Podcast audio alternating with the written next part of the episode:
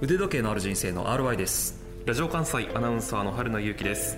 いつもはスタジオやリモートで収録している優しい腕時計ですが今日はセイコーブティック大阪心斎橋にやってまいりまして実践編をお送りいたします。番組の最後では大変お得な情報もあります。最後までお付き合いください。さあ荒井さんこの実践編というのは1回目2回目ありまして1回目ではブティックの魅力をお伝えしましたね。はいそうですね。本当に。本当に楽しい回でしたよね。そうですね。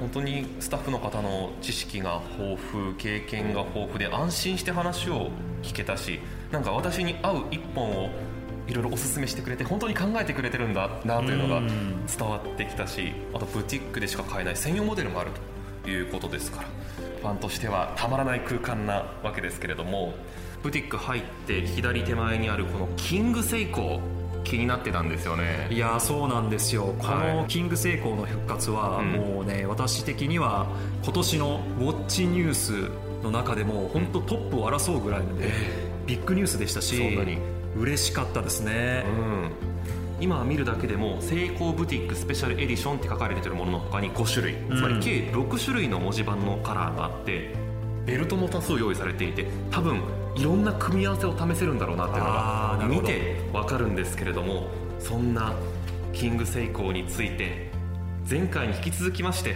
ブティックのスタッフ足立さんに聞いていきたいと思います。優しい腕時計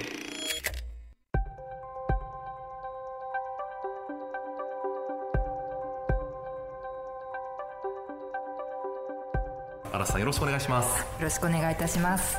さあさまざまなセイコーブランドを取り扱っているセイコーブティック大阪心斎橋でございますが前回も聞きましたが今特に足立さんが勧めるモデル何でしょうか？もう一回教えてくださいはい。半世紀の時を経てレギュラーブランドとして復活いたしました、えーキングセイコーでございます。はいありがとうございます半世紀およそ半世紀というと相当昔のように感じますがスタートは？はい。スタートは1961年でございます。はいはい。えーまあある理由で、えー生産を終えてしまいましたが、この度、えー無事に復活することができました。これ聞いたところによると、はい全国でもここセイコーブティック大阪心斎橋を含めて限られたお店でしか見ることができないんですよねそうですね。だからか私初めて見たとガテンが言ったんですけれども 非常に高揚していますちょっとここではね優しい腕時計は私が腕時計に興味があって、はい。腕時計のことをよく知っている、うん。RY さんにはい。いろいろ教えてもらうという番組なので、そのエッセンスも取り入れたいと思います。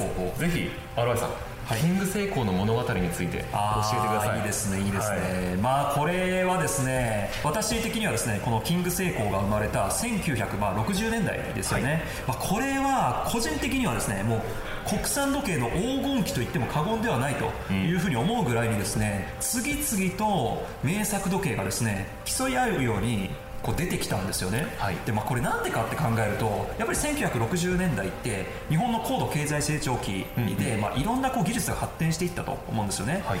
で成功においてはですねこの2つの工場っていうのがあるんですよね、はい。一つは長野県の諏訪にあるですね諏訪製鋼社、はい。でこれはですね、まあ、主にグランド製鋼を作っているんですけどももう一つは東京の亀戸にあるですね、うん。旧第二製鋼社こちらはですね主にキング製鋼を作ってるんですよね、はい。で2つの工場がですねまあこう競い合うようにこう次々と、まあ、世にいい時計っていうのを生み出していったわけですね、でグランドセイコーの方はですね1960年から、まあ、高級路線で、えーそこすごくこう一級品の作りをしていったと、はい。でこのキングセイコーの方はですね1961年から、まあ、およそ15年間ほどですね販売されていてどちらかというとグランドセイコーよりも手の出しやすい価格帯、でなおかつこう革新的なデザインとか性能とかを兼ね備えていた、まあ、これもまた高級感のある腕時計として非常にこう人気を博していたんですよね、はい。まあ、ただしですね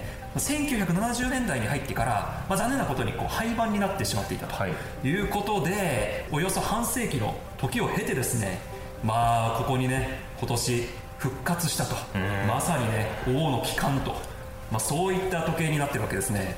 いつものやさ腕っぽくなってきましたね。いや本当に勉強になります。ありがとうございます。いやいやもう恐縮です。足立さんこの今回復活したという話ですけれども、デザインはどこを参考にしてるんですか？はい、えー今回復活いたしましたキングセイコーは、はい。実は、えー1965年に発売されました、え2代目のキングセイコーがベースになっております、初代じゃないんだ。はいえー通称、えー KSK と呼ばれておるもので、うん。えー初代のモデルにはなかった防水性能や秒針を止めて時刻合わせができる機能など、まあ、実用的な進化が高く評価されました、はい。まあ、デザインも、まあ、無駄のないダイヤルレイアウトや、うん。えーエッジを立たせたシャープなケーススタイリング、はい。あとこのボックス型のガラス形状こちらはキングセイコーデザインのオリジナリティを確立したモデルと言えます、うん。それをしっかりと受け継いでというところだと思いますけれども今回の復活にあたってどんなところを意識したんですか？はい、まあ、今回キングセイコー、えー復刻ではなく復活なんですけれども、まあ、復刻というのはまあ当時の衣装を再現することで、えー今回の復活は、えーデザインやコンセプトを再検証して、えーエッセンスを残しながらも、今の時代にふさわしいブランドに、えー生まれ変わらせることを言います、はい。えー高い評価を得てきたシリーズだけに、えーデザイナーはとても苦労したと聞いております、へすごいプレッシャーでだったでしょうね。ーいやーそりゃそうですよね。うん。だって名作を復活させるわけですからね、はいそりゃプレッシャーあったと思いますよ。さっきの足立さんの言葉の中で、はい。エッセンスを残しながらもここが気になったんですけれども、はい。そのエッセンスって何ですか？はい、キングセイコーが誕生いたしました1960年代、まあ、ちょうど高度経済成長期、まあ、活気ある時代の空気を反映した、えーシャープで大胆な造形、えーそれは腕時計をつけた人の気持ちを高揚させるデザインです。はい。うんちょっとお付けさせていただいてもいいですか？はい、えー50年前と変わらない腕に乗せた瞬間の高揚感をぜひお手に取ってはい。試してみてください。ありがとうございます。いいです。か失礼します、うわこれね見てください。この輝きですよ、はい。まあ今ねさっきのあのお話にあった活気ある時代って言いますけども、はい。やっぱりねなんだろうキラキラとしててしてますね。本当にね宝石みたいなんですよね、はい。このねブレスレットをこのようにうん触ってみるとですね、うん。この動きに合わせて光がキラキラキラと、ね、流れるんですよね。反射する。このね、うん。ブレスレットはねあのちょっとね信じられないぐらいのこの価格帯とは思えないクん。オリティだと思いますしそれからこのケースにね、目をやるとこれもねこのサテン仕上げ、えーとですね、このポリッシュ仕上げ、はい。これがねこううまく綺麗に、えー分けられていて非常にこうなんて言うんでしょう。立体感がありますよね。鏡のように反射する部分とそうでない部分がうまく組み合わさっていて、そう。立体感。ちょっと大胆にザクザクっとそう。いっている感じそうなのよ力強いね。そうなんですよ、これがねやっぱりこう成功の特徴だなと思うんですよね、はい。なんて言うんでしょう。こうなるべくこう曲線を使わないっていうんですか、ん。なるべくこう平面で仕上げるっていうんですか？そうすることによってよりこう光をうん。反射させるっていうんですか、なるほど、はい。このブレスレット一つ見てみても、ん。一つ一つは直線で、はい。それがちょっとずつカーブすることによって手にぴったりつくっていうね、そうそうなんですよ、結構これがね他のブランドさんとかだと結構曲線的だったりするんですけども、うん。そこをねピシッとね直線で合わせてきてる、うん。それからこのねケースとこのブレスレットの一体感っていうんですかね、はい。このチリがすごく合ってて、うん。こう全体を通して見てみると、はい。ままさにねこの金属の塊っていうんですか、うん。ステンレスの塊感、まあ、これをね感じると思うんですよね。私さん我々好き勝手喋ってますけど合ってますか、すいませんめちゃくちゃあのいつものスタジオの感じっていうんですかね。中見てみましょうよ、針とか太いなと思うんですけど。いやそうなんですよ、ん。これ力強い。太いですよね、うん。力強い。だからこれ夜光塗料ないんですよこのモデルって。あ本当だ。そう。夜も光らない？暗いところでも光らない？だけど、ん。このね多面カットで平面的でこの太い針によって、はい。こう視認性いいんですよ。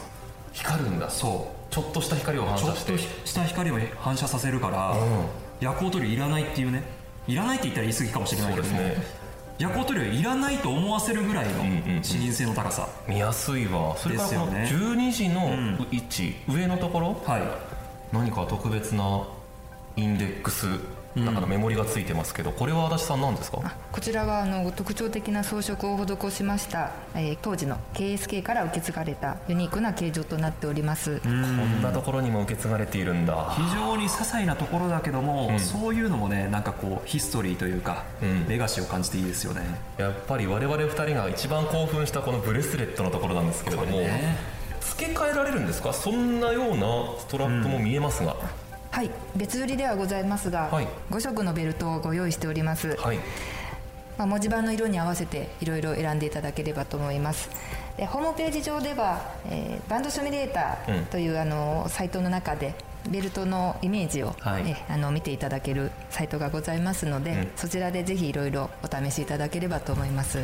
ああそうなんですね。やっぱりねこのこのね金属ブレスをた、ま、楽しみたいっていう思いはあるんですけどもたまにはねちょっと気分を変えてみたい、うん。味付けを変えたいというのをねはい。感じるのは、まあ、時計付けあるあるだというふうに思うんですけども、はい。まあ、こうやってねストラップを変えるとまたガラリと雰囲気が変わって、二度美味しいですよね。優しい腕時計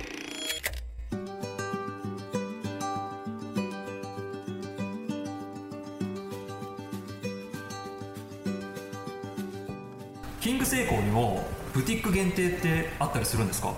はいございます、えーこちらがブティック専用モデルの、えー品番で申しますと、はい。SDKS011 でございます、はい。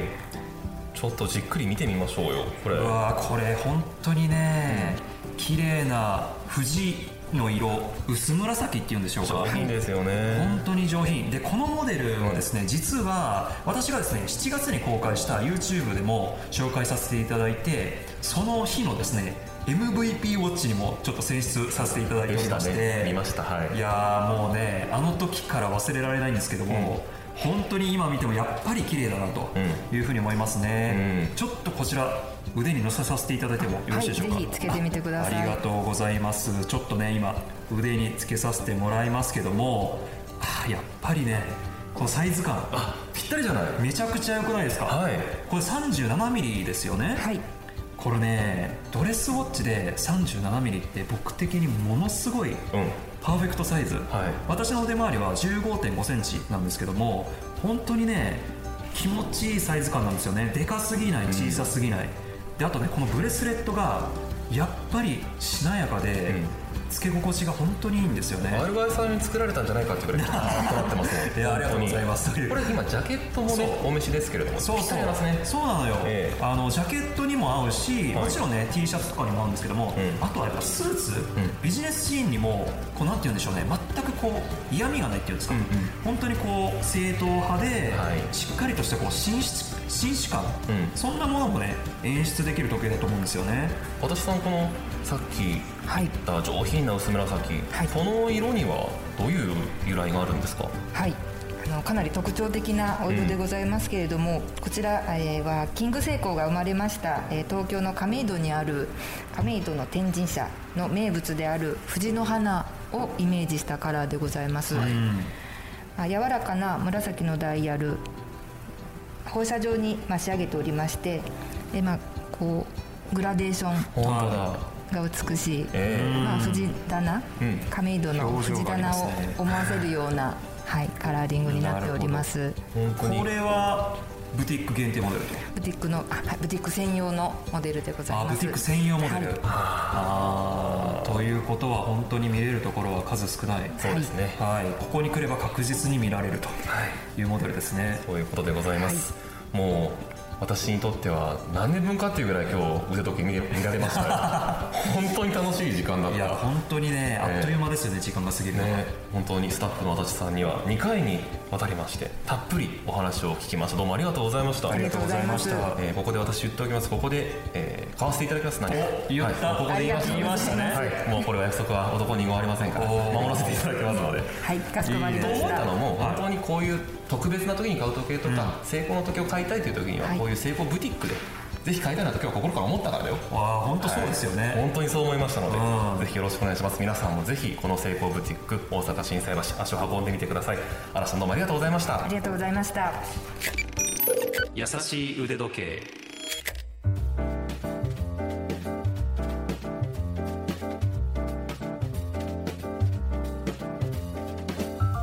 優しい腕時計実践編オリジナル企画のご案内です。優しい腕時計を聞いたポッドキャストを聞いたとスタッフの方にお伝えいただきますとセイコーブティック大阪心斎橋オリジナルのワイヤレスチャージャーをプレゼントします。えワイヤレスチャージャーとはケーブルをつながなくても置くだけでスマートフォンなどが充電できるものです。期間は2023年1月の31日まで数に限りはありますからぜひお早めにお越しください。さあ、アルバイさん、はい。今年2022年に新たなスタートを切りました、キングセイコー、その素晴らしさを知ることができましたね。いや本当そうですよね、えーこのキングセイコーセイコーブティックなどで購入できます。5色展開のレギュラーモデルだけではなくて今日たっぷりご紹介したブティック専用モデルにもご注目ください、セイコーブティック大阪心斎橋店舗情報おさらいです。場所は大阪メトロ心斎橋駅から北に歩いて3分。グランドセイコーブティックと隣り合っています年末年始を除いてお休みはありません。営業時間は平日朝11時から午後8時。日曜祝日は朝11時から午後7時。腕時計マニアのあなたから初心者のあなたまで気軽にお越しください。知識と経験を積んだ専門スタッフがお待ちしております。実践編いかがでしたか？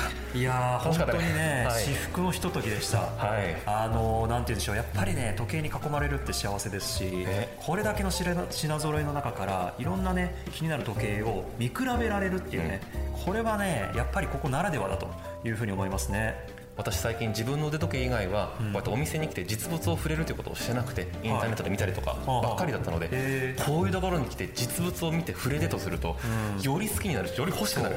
全然違いますね。でねやっぱり思うのは、うん。あの時計ってね別にどこでも買えるっちゃ買えるんですよね。インターネットでも買えるし、だけどやっぱ時計を買うって人生における本当にこう思い出に残る出来事だと思うんで、はい。なんだろうやっぱりこう後で思い返した時に、あここで買ったっていうね、うん。そういうこうなんでしょう気持ちの上での充足感、はい。これがね一番高いのがうん。やっぱブティックだと思いますよ、なんでぜひね皆さん時計を買う時には、はい。このブティックで買うということをね考えてほしいと思いますね。はい。2回にわたってお送りしてきました優しい腕時計実践編でした。お楽しみいただけましたでしょうか。